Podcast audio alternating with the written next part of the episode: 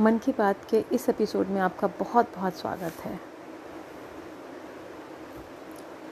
आज हम बात करते हैं, क्या आपको आपका मोल पता है कि आपकी लाइफ कितनी प्रीसियस है? खैर एक कहानी सुनाते हैं। बहुत समय की बात है। एक महान गुरु थे जिन, जिनके बहुत सारे शिष्य थे। और उन्हीं में से एक शिष्य था जो बहुत ही जिज्ञासु था। गुरु से जीवन का महत्व बताते, लेकिन वो गुरु की किसी भी बात से प्रभावित नहीं होता। एक बार गुरु ने कहा, मानव का जीवन अनमोल है, इसे व्यर्थ नहीं जाने देना चाहिए। लेकिन शिष्य एक बार फिर से सहमत नहीं था। उसने गुरु से कहा कि महाराज, अगर मानव जीवन इतना ही अनमोल है तो हर मनुष्य का जीवन अनमोल होना चाहिए। मगर हमें तो भेदभाव स्पष्ट नज़र आता है। कुछ लोग महान हैं, उनकी दुनिया में ज़रूरत है, वहीं कुछ लोग नकारे हैं। किसी काम के लिए नहीं, किसी काम के नहीं हैं। वो लोग, वो दुनिया में ना भी रहें तो भी कोई फ़र्क नहीं पड़ेगा। ऐसे में हर व्यक्ति के लिए ये कैसे कहा जा सकता है कि मानवीय जीवन अनमोल है? गुरु समझ गए। कि शिष्य को की जो दुविधा है वो ऐसे मिटने वाली नहीं है। उन्होंने उसको बुलाया। उसके हाथ में एक पत्थर देकर कहा, जाओ और इसकी सही कीमत पता करके आओ। मगर सिर्फ़ इसकी कीमत पता करनी है, आपने इसे बेचना नहीं है। जब तुम्हें इसका सही दाम मिल जाए तो उसके बाद आकर तुम मुझे बताना। तो शिष्य निकल जाता है मार्केट में। अपनी ही धुन में था और वो पत्थर लिया और सही उसकी कीमत पता करने के लिए निकल जाता है, सड़क पर पहुँचता है। तो सबसे पहले एक उसे एक फल वाला दिखता है। वो फल वाले से पूछता है, उसको पत्थर दिखाता है और उससे पूछता है, क्या तुम इसे खरीदोगे? तो फल वाला ये सोचता है कि ये साधु है, शायद ये इसे भीख मांगने में संकोच हो रहा है, शायद इनकी कुछ मजबूरी है, इसलिए ये जो पत्थर है इसको बेचने का बहाना कर रहा है, पैसे मांगना चाहता है, हेल्प मांगना चाहता है। उसने शिष्य से कहा कि मैं तुम्हें इसके बदले में दो फल दे सकता हूँ। ठीक है शिष्य आगे बढ़ा। जैसे ही आगे बढ़ता है तो उसे एक किराने की दुकान दिखाई पड़ती है। उस दुकान से वो पूछता है कि क्या आप इस पत्थर को ख़रीद सकते हैं? इसकी कितनी कीमत देंगे? तो जो वहाँ का सेठ होता है, वो उस पत्थर को देखता है और उसका वज़न करता है। उसके, उस एक एक किलो के वो उसमें बाट रखता है। असल में उसके पास दो किलो का बाट ख़त्म उस समय था नहीं उसके पास। तो वो सोचता है कि चलो, जब तक मेरे पास ये दो किलो का बाट नहीं आ रहा है, तब तक मैं इससे काम चला लूँगा। वो कहता है, मैं आपको इसके बदले में एक बोरी अनाज दे सकता हूँ। खैर, शिष्य आगे बढ़ता है, सुनार के पास जाता है, उससे पूछता है क्या तुम इसे खरीदोगे? सुनार इस पत्थर को हाथ में लेता है उलट पुलट कर देखता है थोड़ा सा घिसता है और उसकी आँखों में चमक उठ, आ जाती है। उसने शिष्य से कहा कि मैं तुम्हें इसके बदले में पचास हज़ार रुपये दूँगा। ये पत्थर तो मुझे दे सकते हो? शिष्य को की आँखों में हैरान मतलब आँखें हैरानी से भर गई। उसे लगा कि थोड़ी देर पहले एक फल वाला दो, फल देने को तैयार था। फिर बनिए की दुकान पे गए तो वो एक बोरी अनाज देने को तैयार था। और अभी थोड़ी देर में इसकी कीमत इतनी बढ़ गई। हम अगर सुनार के पास आए हैं तो ये पचास हज़ार देने को तैयार है। खैर, वहाँ से चला जाता है। जब वो जा रहा होता है तो जिस समय सुनार की दुकान पे था, उसी उसी दुकान पे, उसी समय किसी और देश का एक जौहरी वहाँ पर बैठा हुआ था। वो ये सब बातें सुन रहा होता है। तो जैसे ही वो बाहर निकलता है, वो उसके पीछे पीछे आता है और उसको बताता है कि आप शायद नहीं जानते, ये बेशकीमती पत्थर है। और ये तो लाखों इसकी इसकी कीमत तो लाखों में है। इसे आप मुझे बेच सकते हैं। मैं आपके इस, मैं आपको इस पत्थर के पचास लाख दूँगा। तो वो फिर मना कर देता है। वो कहता है कि मुझे सिर्फ़ इसकी कीमत पता करनी थी, मुझे बेचना नहीं था। और और ये सुन के वो सीधे अपने गुरु के पास जाता है।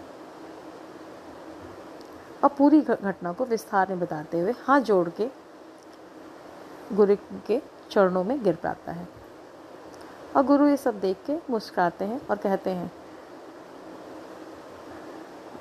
कि अब तुम देख लो, तुम्हें सिर्फ़ एक पत्थर के लिए कोई दो सेब दे रहा था, कोई तुम्हें एक बुरी अनाज दे रहा था कोई तुम्हें कुछ हज़ार रुपए दे रहा था और कुछ कोई तुम्हें लाखों रुपए दे रहा था।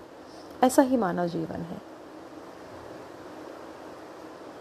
कोई इसे सिर्फ़ दो शेप के लायक मानता है और कोई इसे लाखों और करोड़ों से भी अनमोल मानता है। और कोई स्वयं को पत्थर की तरह सोचता है कि मेरी कोई कीमत ही नहीं है। इसकी बात सुन के गुरु की बात सुन के उस शिष्य का सर श्रद्धा से झुक जाता है।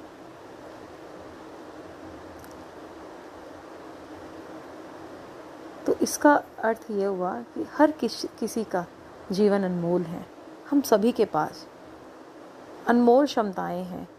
प्रकृति ने हमें, हमारे साथ भेदभाव नहीं किया है। हम सब सभी को समान क्षमताएँ दी हैं। समान ऊर्जा दी है, समान शक्तियाँ दी हैं। ये हमारी ज़िम्मेदारी है कि हम प्रकृति से जो उपहार मिला है, उसकी हम कद्र करें। हम अपनी कद्र करें, अपनी वैल्यू को समझें। आप लाइफ में कुछ भी कर सकते हो जो आप करना चाहते हो। आप, आपका जीवन अनमोल है। इसे व्यर्थ ना जाने दें। Thank you. God bless you. हमारे शरीर में चक्रों का क्या महत्व है? क्या होते हैं चक्र? कहा जाता है, चक्र एक संस्कृत भाषा है, जिसका अर्थ है पहिया। या एक ऐसी वस्तु, गोल वस्तु जो अपनी धुरी पे घूम रही है। हमारे शरीर में योग शास्त्र के अनुसार मुख्य सात चक्र हैं। शरीर में इससे चक्रों के बारे में बहुत से योग शास्त्रियों के अलग अलग विचार हैं, मत हैं। कुछ लोगों ने कहा, चक्र सात होते हैं। तो कुछ लोग कहते हैं, सत्रह होते हैं। तो कुछ लोग इसे चौबीस से या उससे भी अधिक मानते हैं। वैसे कहा जाता है कि हमारी हर कोशिका अपने आप में एक चक्र है। वो एक ऊर्जा का केंद्र है, जिनका आकार गोल पहिए के समान है। ये चक्र ऊर्जा का केंद्र है। ये पृथ्वी सूर्य वायु से ऊर्जा लेकर हमारे शरीर में पहुँच जाते हैं। आश्चर्य की बात यह है कि हमारे योगियों ने पाँच हज़ार वर्ष पहले जिन स्थानों में चक्रों का होना बताया था, वहीं पर आज के शरीर के जो रचना हैं, विज्ञानी हैं, जो वैज्ञानिक हैं, वो इंडोक्राइन सिस्टम या अंतराश्रावी ग्रंथियों का होना बताते हैं। यह अंतराचाविक ग्रंथियाँ हमारे रक्त में विभिन्न प्रकार के हार्मोन्स का श्राव करती हैं। इस प्रकार हमारे हर चक्र के पास एक अपनी अंतरासाविक ग्रंथि है इंडोक्राइन ग्लैंड है, जो बाहर की बायो इलेक्ट्रिसिटी को लेकर अंतर अंतरास्रावी ग्रंथि तक पहुंचाती है।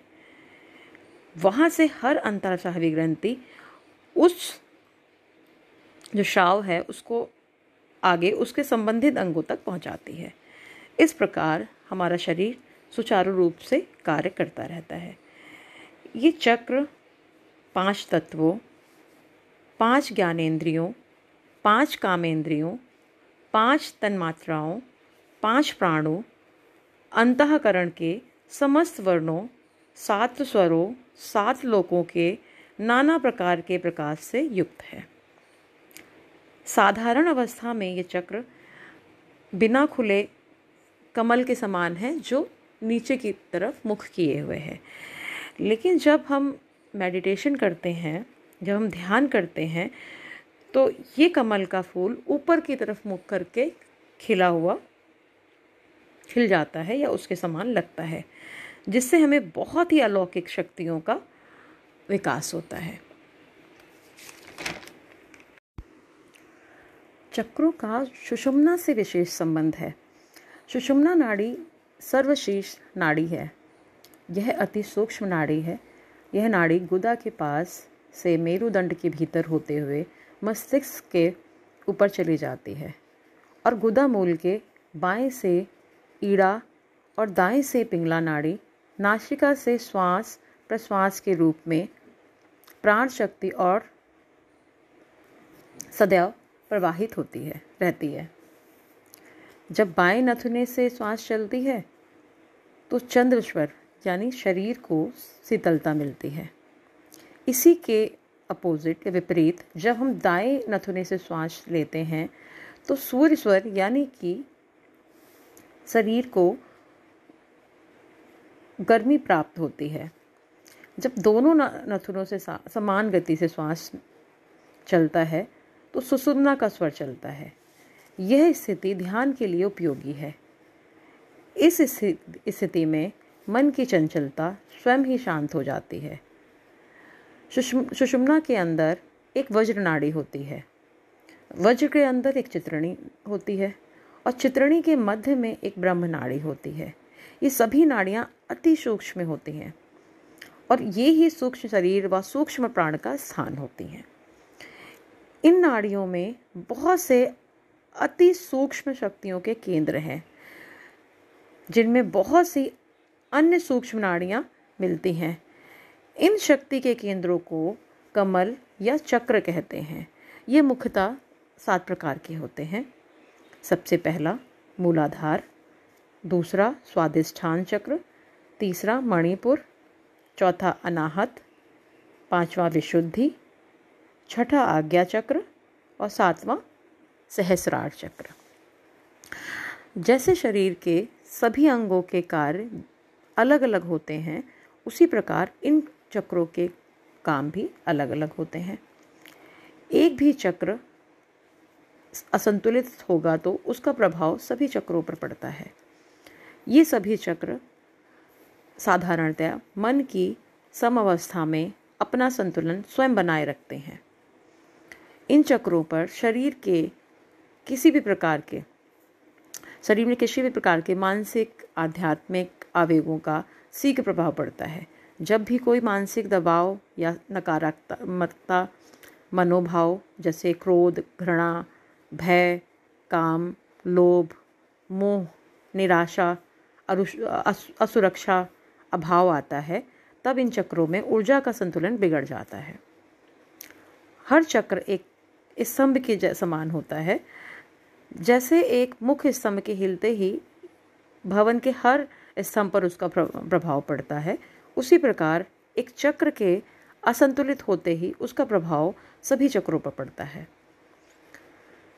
जब हमारे अंदर नकारात्मक मनोभाव आते हैं तो तुरंत जो कमज़ोर अंग से संबंधित चक्र होते हैं, उसी चक्र पर सीधा प्रभाव पड़ता है। और चर चक्र का संतुलन बिगड़ जाता है। चक्र बाहर से ऊर्जा लेना कम कर देता है या बंद कर देता है। जिसके फलस्वरूप वह उससे लगी हुई जो अंतरसावी ग्रंथि हैं, संबंधित अंग पर फ़र्क डालती हैं वो। जिससे वह कमज़ोर हो जाता है और वहाँ के कष्ट बढ़ जाते हैं। उदाहरण के लिए अगर कोई हृदय रोगी है और उसे क्रोध आते ही उसे दौरा पड़ सकता है, ब्लड प्रेशर वाले व्यक्ति को ब्लड प्रेशर बढ़ सकता है, अथवा जो भी आपके शरीर में कष्ट आता है, आपका चक्र अगर बैलेंस नहीं है, संतुलित नहीं है तो वहाँ का कष्ट बढ़ जाएगा। अतः अपने शरीर को ठीक रखने के लिए यह आवश्यक है कि सभी चक्र सही रूप में कार्य करते रहें।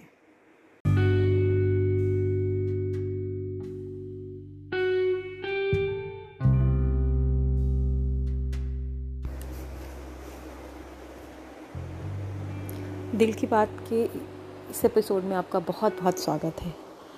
आज हम बात करने वाले हैं कि शब्द हमारी लाइफ में किस तरह से फ़र्क डालते हैं। क्या आप जानते हैं हमारे या आपके द्वारा बोले गए शब्द आपकी लाइफ या किसी और की लाइफ को कितना बदल सकते हैं? कितना फ़र्क डाल सकते हैं? कैसे? आज तक हमारी लाइफ में जो कुछ भी हुआ है अच्छा या बुरा, उसके लिए हमारे शब्द ही जिम्मेदार हैं। हमारे किसी के साथ अगर संबंध अच्छे हैं या बुरे हैं, उसके पीछे भी शब्द ही हैं। या आने वाले समय में हमारे संबंध कैसे होंगे? इस पे भी शब्द ही निर्भर करते हैं। सोचिए, अगर हम किसी व्यक्ति को कहें कि आप कितने अच्छे हैं तो उसे कितना अच्छा लगेगा। यहीं आप उस व्यक्ति से कहें कि आप कितने बुरे हैं। तो आपकी लड़ाई हो सकती है, उसे बुरा लग सकता है। और हो सकता है ये लड़ाई की शुरुआत भी हो। धीमे धीमे करके बड़ा रूप ले सकती है। हमारी दुश्मनी हो सकती है। ज़रा सोच के देखिए। ईश्वर ने हमें क्या इसीलिए बनाया है? क्या आप अपनी ज़िंदगी में दुखी रहने के लिए आए हैं या दुख देने के लिए आए हैं? नहीं। इस दुनिया में हर व्यक्ति के अंदर अनंत व असीम शक्तियाँ हैं, जिसे उसे स्वयं ही नहीं पता। जो भी आप बोलते हैं, वो ब्रह्मांड में रिकॉर्ड हो रहा है।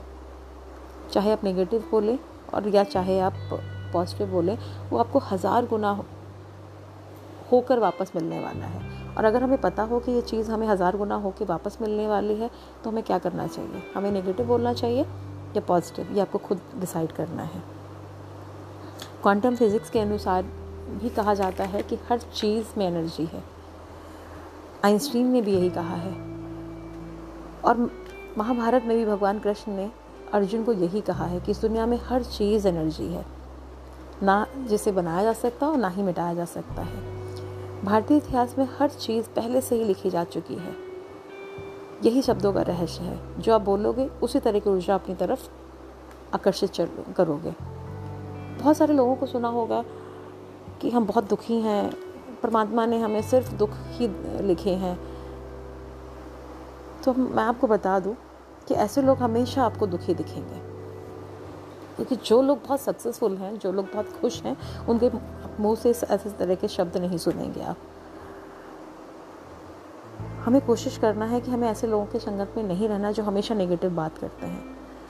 सिर्फ़ शब्दों के चुनाव से हमारा जीवन बदल सकता है। थोड़ा मुश्किल है लेकिन नामुमकिन नहीं है। एक एग्ज़ाम्पल के साथ हम आपको बताने समझाने की कोशिश करते हैं कि शब्दों का थोड़ा सा हेर फेर करके अब किसी की लाइफ में या कोई आपकी लाइफ में कित, कितना इम्पैक्ट डाल सकता है। देखिए एक समय की बात है। एक नाविक था। वो तीन साल से एक ही जहाज़ पे काम कर रहा था। एक रात वो नशे में धुत हो गया। ऐसा इन तीन सालों में पहली बार हुआ था।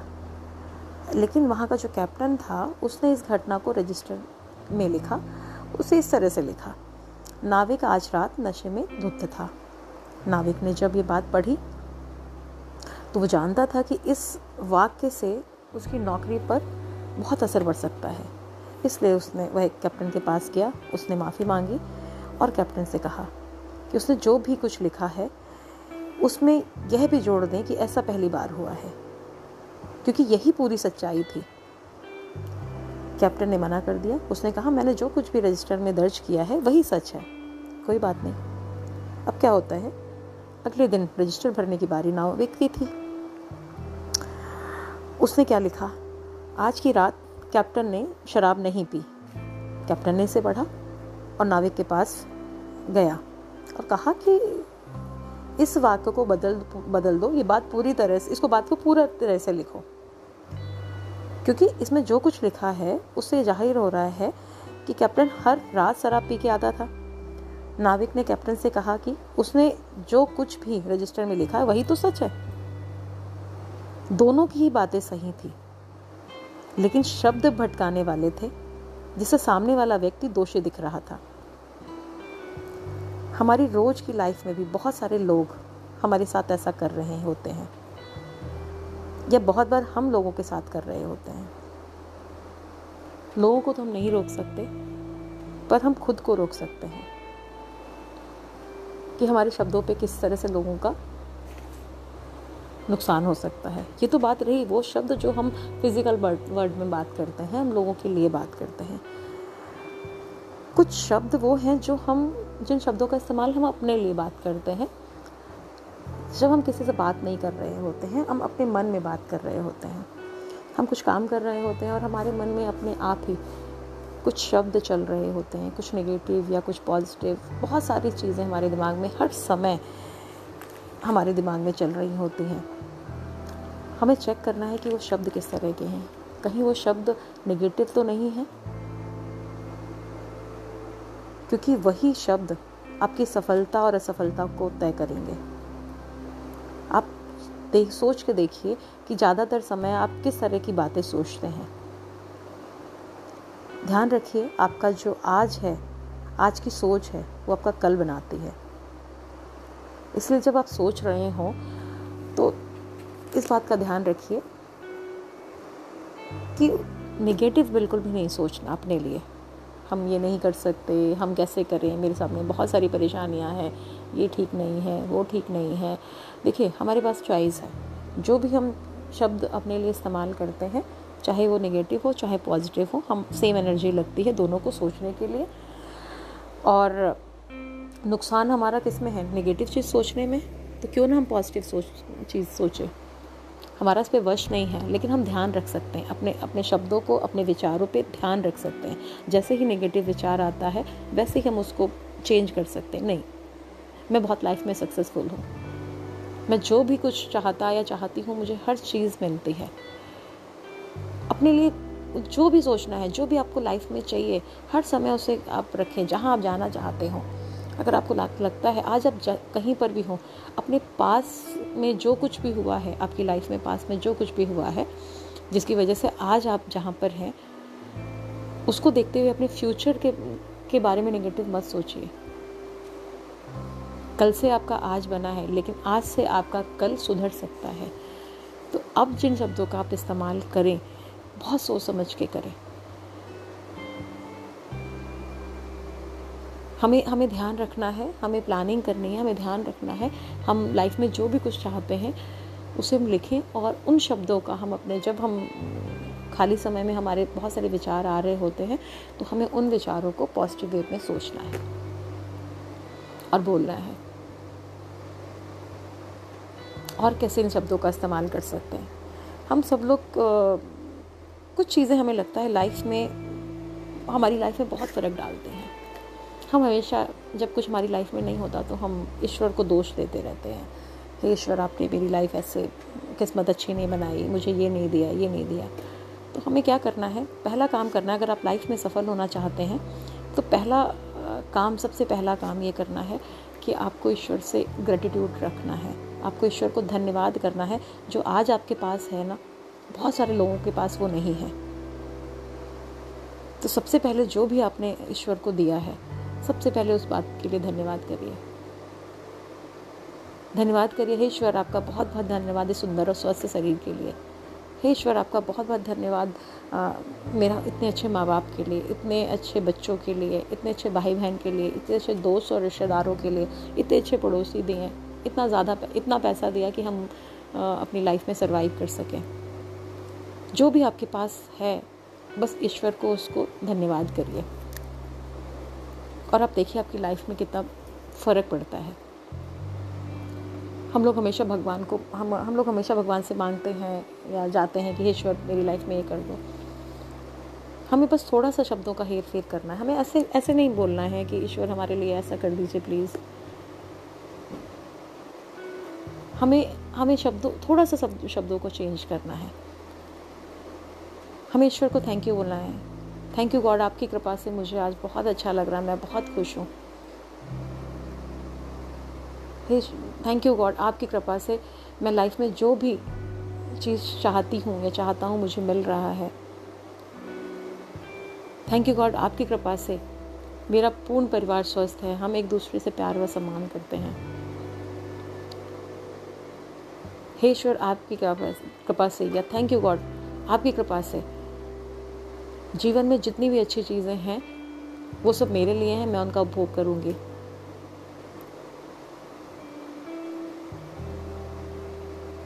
ईश्वर आपकी कृपा से। Thank you God thank you God आपकी कृपा से। मैं जिससे भी बात करती हूँ, लोग मुझे पसंद करते हैं। जो भी आपको लाइफ में चाहिए, उसको प्रेजेंट में और पॉजिटिव वे में लिख लें। और थोड़ा सा सब शब्दों के हेर फेर से आपकी लाइफ में बहुत फ़र्क पड़ सकता है और इसको अपनाएँ।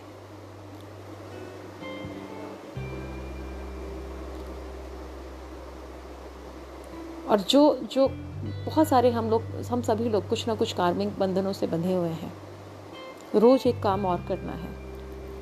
अगर आप चाहते हैं अपनी लाइफ में बहुत अच्छी पॉजिटिव रिज़ल्ट हो तो ईश्वर से माफ़ी ज़रूर मांगिए कि, हे ईश्वर, अग, इस जन्म में या पूर्व जन्म में मेरे से या मेरे पूर्वजों द्वारा अगर मेरे से कुछ गलती हो गई है, हमने, मैंने अगर किसी का दिल दुखाया है, दुख पहुँचाया है चाहे वो इंसान है, चाहे वो पशु पक्षी है, चाहे वो कोई कीट पतंगा है, चाहे वो पर्यावरण है, चाहे वो पृथ्वी है। तो मैं आपसे क्षमा माँगता हूँ या मांगती हूँ। बहुत सारे लोग सोचते हैं, बहुत सारे ब्लॉकेजेस होते हैं, काम इनके पूरे नहीं हो रहे होते हैं, रुक रहे होते हैं। आप ये करके देखिए। अगर ईश्वर से सच में कनेक्ट होना चाहते हैं तो ये करके देखिए। पहला, ईश्वर को ग्रेटिट्यूड देना है, जो आपके पास है, जो भी है, जितना भी है। अगर आपको लगता है आपके पास पैसे नहीं तो आप सोचिए, आपके पास स्वस्थ शरीर है। बहुत सारे लोगों के पूरी तरह से अंग ही नहीं होते। किसी के पास पैर नहीं, किसी के पास हाथ नहीं, किसी के पास आँख नहीं। तो अगर आप परिपूर्ण हैं तो आप सोचिए, आप उसके लिए धन्यवाद दीजिए कि, हे ईश्वर, आपने मुझे एक स्वस्थ शरीर दिया है, जिसे मैं आने वाले समय में अपने सपनों को पूरा कर सकती हूँ। तो जो भी है आपके पास, शायद उतना पाने के लिए कोई और सरवाइव कर रहा है। उसके लिए धन्यवाद बोलिए। हमारे हर दिन, हर लाइफ में हम किसी न किसी को मन, वचन, कर्म से तकलीफ़ दे रहे हैं। ईश्वर से रोज़ आप माफ़ी मांगिए। तो कहीं ना कहीं आप जो कर्मों के बंधन में बने, बंधे हुए हैं नेगेटिव चीज़ों में बंधे हुए हैं, कहीं ना कहीं आप मुक्त होंगे। और फिर अपने सपनों के रखिए कि हे ईश्वर, मुझे लाइफ में ये चाहिए। अगर आप मेरी मदद करेंगे तो मैं अपने लिए तो इसको करूँगी ही, लेकिन और भी बहुत सारे लोगों की मदद करूँगी। और आप देखिए किस तरह से आपकी लाइफ में फ़र्क पड़ता है। इसको आजमा के देखिए। Thank you God bless you